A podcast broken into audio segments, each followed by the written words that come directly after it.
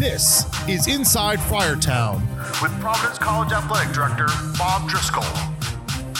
Welcome to the Inside Friartown podcast. I'm your host, Mike DeMars. And as always, I'm joined by the athletic director for Providence College, Mr. Bob Driscoll. And it seems like our listeners in Indianapolis, Indiana, aren't the parents of my former roommate. They might be the NCAA themselves, as about a few days after our last podcast was released, the NCAA Board of Governors made a statement saying that they are going to look at athletes being able to profit from their likeness. What are your thoughts? Well, I'm glad they're taking the time to really analyze this very, very complicated issue. You know, it's easy to pass a bill and, and, say we need to do more for our student athletes, and I agree with that. But there needs to be some structure and organization around it. Otherwise, there's going to be some real issues of how we manage this on a on a day to day kind of basis. So I'm looking forward to seeing what those parameters are. And as you and I talked uh, earlier, uh, you just got to make sure you protect the amateur model to the best of uh, the best of our ability. Otherwise, we're going to have some significant issues moving forward. And a lot of news outlets ran with this story, but in the first line, it does say that they will look at the athletes benefiting from their name, image, and likeness in a manner consistent with the collegiate model, which has been amateurism in the past. I think that's the key thing that some news outlets may have glossed over or not included in their reports. Well, I think they're confusing it with the pay to play, that it's just a free for all now, that if you can go out and sign a deal with a car dealership or some business to put your uh, supporting that, I don't think that's that's going to happen. It has to live within the context of the NCAA and the rules that we have on campus. And until those details have been worked out, I think um, it's premature to speculate what's going to happen. Getting back to things here in Friartown, we're in the middle of what we call changeover season. We've already had three of our four fall sports teams competing in the postseason. Hockey's in full swing. Basketball's gotten underway. What do you like most about this time of year? I just think the competition. You know, we've worked so hard to get to this point. The student athletes has been working year round, and now you get a chance to to compete for championships. You know, men's hockey, women's hockey are doing really well. So it's just it's the competition and really seeing the fruits of their labor paying off with the opportunity to compete for a championship. And we're still waiting for the women's basketball team's game against Yale to be finished. That unfortunate incident, I was there, and the scoreboard went out. They couldn't get to work. This is going to be made up in December. Have you ever seen anything like that happen? I haven't seen that happen in my career. Usually, there's backup systems uh, in place. Unfortunately, it wasn't the case. Uh, I did see a, a pretty uh, unusual circumstance. We played Texas a long time ago where young man uh, went to lay the ball in and it said zero zero zero on the clock, but the red light didn't go on, so they had to make an NCAA rule around that. They were they weren't one tenths of a second in those days. So I've seen some strange endings to games, but unfortunately, um, we'll be able to play this one and and hopefully get the win. And the women's team, they come off the success last season going to the NIT, hosting three NIT games here.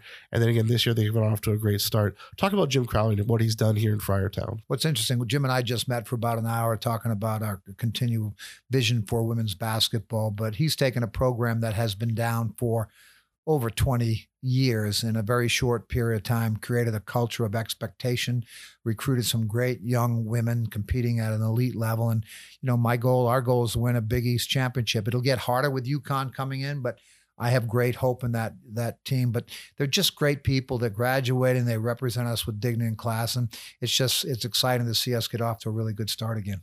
And Coach Cooley returning a lot of players from last year, brought in a couple new players as well. How excited are you for to watch this men's basketball team this year? Well, I think we have really unlimited potential. I, I think we um, underachieved on the road against Northwestern. Um, don't know why that was, and hopefully we'll live and, and move on. But it's a long season, and uh, I think we have the opportunity to compete for a championship and make it to the NCAA tournament. And we're sitting in this beautiful Ruane Friar Development Center, which um, certainly helps us get better and recruit uh, student athletes. So, you know, high expectations, but you gotta gotta prove it on the court. Coming up, we'll hear from Craig Stewart, the head coach of the Friars men's soccer team.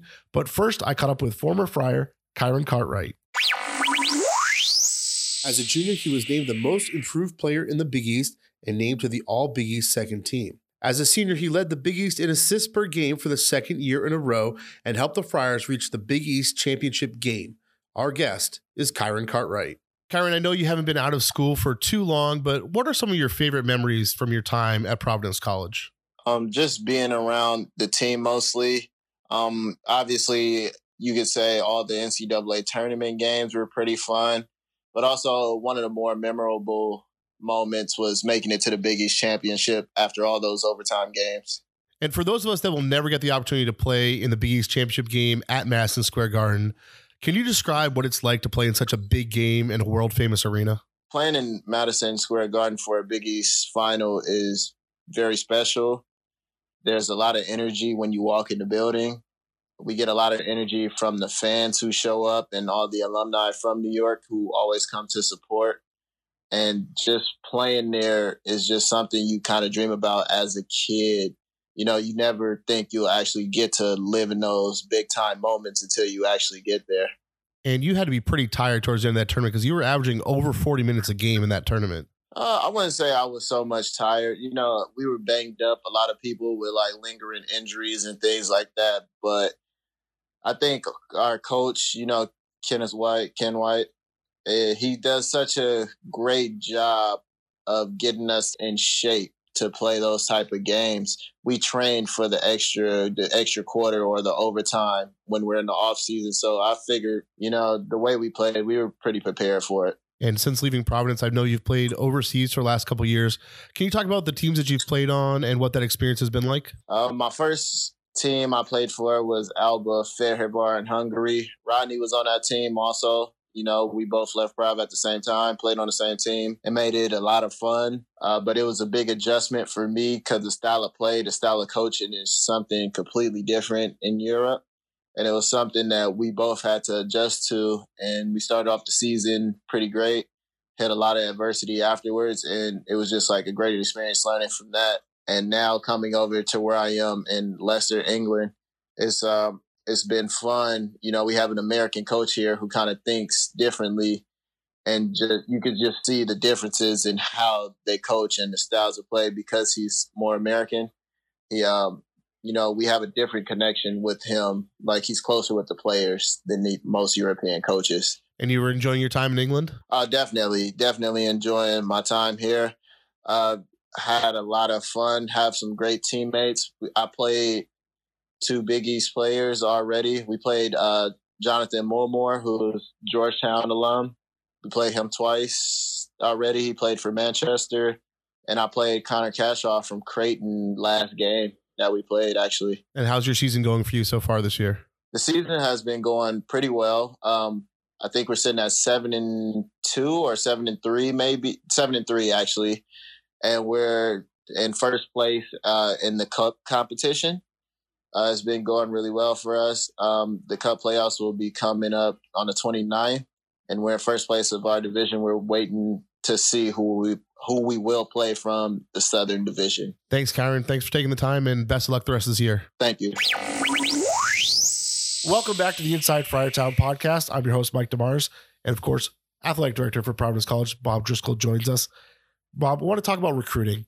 It's a major, major element in today's athletic landscape. Obviously, basketball at our school is the major place where recruits are coming in, showing them the development center, coming to late night madness.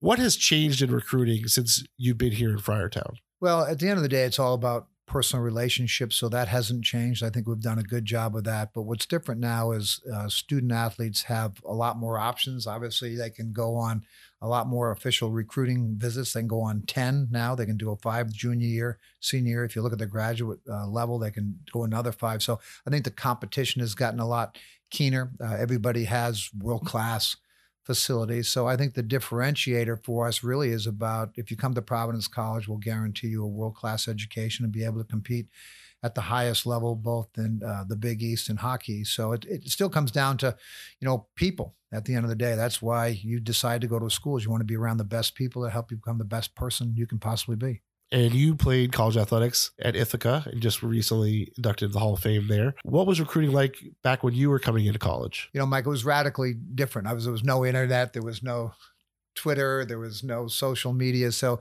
you know, a lot of what you looked at were catalogs, and then you'd make just a handful of trips. I mean, I was either going to go to BU to play football or Northeastern to play hockey, and I chose to go to Ithaca College because the coach there at the time was the coach at Lexington High School the year before when I played at Concord High School and we played in the Middlesex League. So he saw us play. We always beat Lexington, so he recruited me to go to upstate New York. But it, it's still personal relationship. The reason I went there is because he knew me and had a vision for what I could do there. And when I went to visit there, I, there was another person from Concord that played on the hockey team. So I made that choice based on relationships. Now it turned out to be a great choice because, you know, I am the person I am today relative to athletics because of the education I got there. But uh, it's it's a lot different. I think a lot more pressure on young men and women today than when I was recruited. And what are some of the questions that you get asked by uh, recruits or maybe their families uh, when they're on campus making visits? Well, you know, it's interesting. I always ask them if they have questions, and a lot of times they're overwhelmed by the process because a lot of schools are selling, and I'm not about selling to people. It, Providence is the right fit for the right person, but I tell them to make their decision on two things. Number one, where you're you going to get the best education? Because at some point, even if you play in the NBA and the NHL, your career is going to come to an end. So you got to have a a big time education so you have a job. And I said, and secondly, and equally importantly, pick the school that you're going to be surrounded by the best people and don't let anybody press you into it. And that's really what I tell them. And I promise they send their daughter or child or son to Providence College. I'll treat them just like my own children, hold them accountable. When they crash and burn, I'll pick them up and help them. And you really want to be in an environment where you really care and love the young people that come here. And I think we do a good job with that do you have any memorable stories from recruit visiting or interaction with a recruit that stands out in your mind? You know, that's a really interesting one. You know, I've had um, I had one when I was at the University of California where I, we were recruiting a 300 pound offensive lineman and we were on Telegraph Ave with his mom and dad.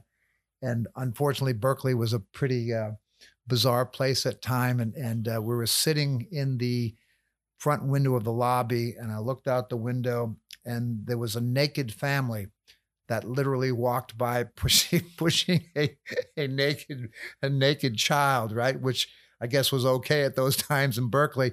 And the mother and father looked at their son and said, Thank you very much. We're leaving. And I said, probably a wise idea. So I, that's probably up there in one of the top top 10 list of any recruiting visit. Uh, and Berkeley wasn't for everybody, right? It seems like it'd be a story hard to top. That's a good one, right? Not sure we want to top that story right. either. With this being the November episode, Bob and I will share some Thanksgiving stories as well as what we are thankful for. But first, I spoke with the head coach of the men's soccer team, Craig Stewart. Our next guest is in his eighth season as the head coach of the Friars men's soccer team. During his time in Providence, he has guided the squad to at least the Big East semifinals five times in the last six years including two appearances in the championship game and winning the Big East Championship in 2014. Our guest is Craig Stewart.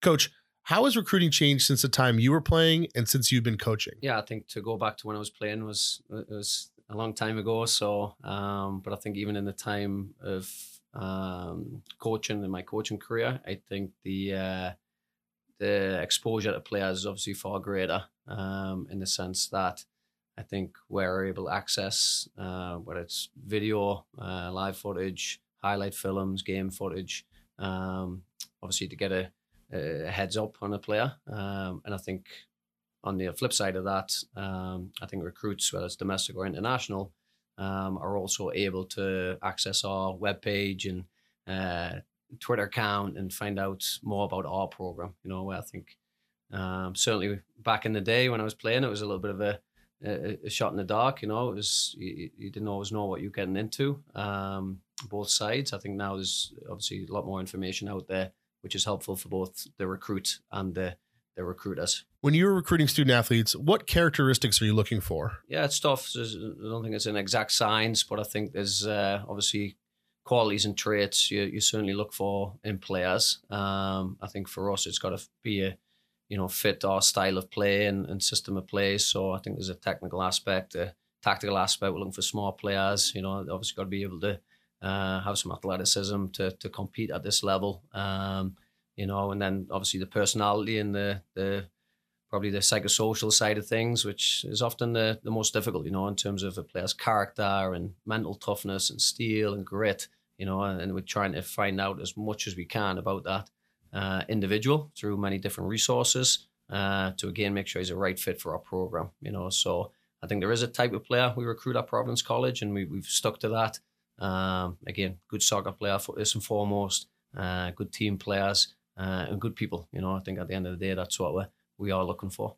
And what expectations did you set for the team prior to the season? I think every season here at Providence now is our expectation is that we want to be competing for a national championship. Um, so um, our goal is to be in the NCAA tournament. You know, I think for, for us to have a shot at winning it, um, I think we, we obviously have to be in the mix. Um, so our goal every year is to be in the, the NCAA tournament. So uh, that's easy said, you know, not is always easily done. So I think a lot of work goes into that um, in preparation and in our out of conference schedule.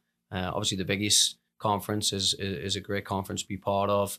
Um, very competitive, top to bottom, uh, and we are looking to to win championships there also. Um, but again, I think we want to represent Providence, uh, the athletic department, um, the school community, obviously at the national level. So our goal every year is to do that. Um, and we work our way and navigate our way through the season and, and, try and get ourselves to that point. Welcome back to the Inside Friartown podcast. I'm your host, Mike DeMars. And of course, I'm joined by the athletic director at Providence College, Mr. Bob Driscoll. Bob, it's Thanksgiving time. What's one of your favorite Thanksgiving memories or tradition that you have? What's interesting, I was talking to Arthur Parks today about high school football, and I think my favorite Thanksgiving memory was playing football against Lexington High School in front of you know thousands of people at Concord Carlisle High School on Thanksgiving Day because all of the town would come out, all of the former uh, people who moved away would come out, and that was just something I wanted to do when I was a kid, from six years old on, and then then after the game. You'd go home with your family, you'd have turkey dinner. And, you know, particularly if you won the game, that was one of the most euphoric feelings. But that feeling of competing for your town and playing a sport that you loved, and then having Thanksgiving uh, day with your family is something I still remember as one of my fondest memories.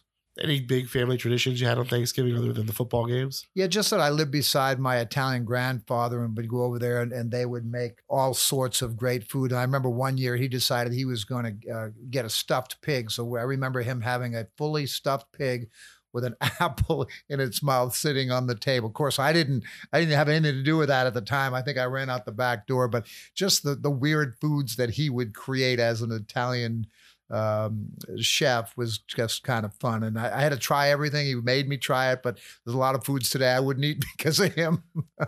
For me, there's two memories that stick out. One having to do with football. I didn't play football, but I remember being in middle school, maybe like seventh grade, yeah. going to watch the Maynard High School football game, my little high school in Maynard, Massachusetts. And they were playing Nashoba, which is a regional school. And the quarterback for Nashoba was Hal Gill, who went on to mm-hmm. play uh, here at Providence College and then in the NHL as well. Uh, and Nashoba beat Maynard uh, 77 to nothing Oof. in that game. And I'm pretty sure I saw the first ever uh, negative yard punt without it being blocked. The wind was blowing very strong that day, and the punter kicked the ball up, and the wind blew the ball back over his head. I think it went for a safety as well. Uh, so not a not a high moment in the Maynard High football legacy, uh, but something that stuck out in my mind. What are some of the things that you're thankful for at this time of year? And I, I have just a, a gratitude and appreciation for being being alive at that great time in the world and having uh, three beautiful children and a granddaughter and a beautiful wife. And i get to do live my life's purpose working at a school like providence college to help young people become the best they can be. And you know, just live in a country that you can um, you can do anything you want if you work hard. So just grateful to be alive and uh, have my my freedom absolutely and, and when i thought when i was thinking about you know what i'm thankful for and my family, my friends, you know, people that mean the most to me, but also, you know, the opportunity to come here to Providence that you were a big part of and having the opportunity to host on that, you know, host this podcast with you as well has meant a lot. And I'm thankful for a lot of people here in Friartown as well. They've treated me really well. It's only my second year here and they took me in right away. Uh, they've treated me nothing but with respect. And uh, people talk about, you know, having a work family. And I think in Friartown, we really do have that special mix of people that do become your family when you work here. I think that's what makes us successful. It's a collaborative group of people who are selfless, that don't care about who gets the credit. And it really is this us, we together, Friars family. It's, uh, you know, it's sound bites like that uh, don't mean anything unless you live it in daily action. And I'm happy to hear that you've experienced that and we're thrilled that you're part of our family. Thanks for listening to Inside Friartown. Make sure you like and subscribe on your favorite podcast listening app. And as always, go Friars.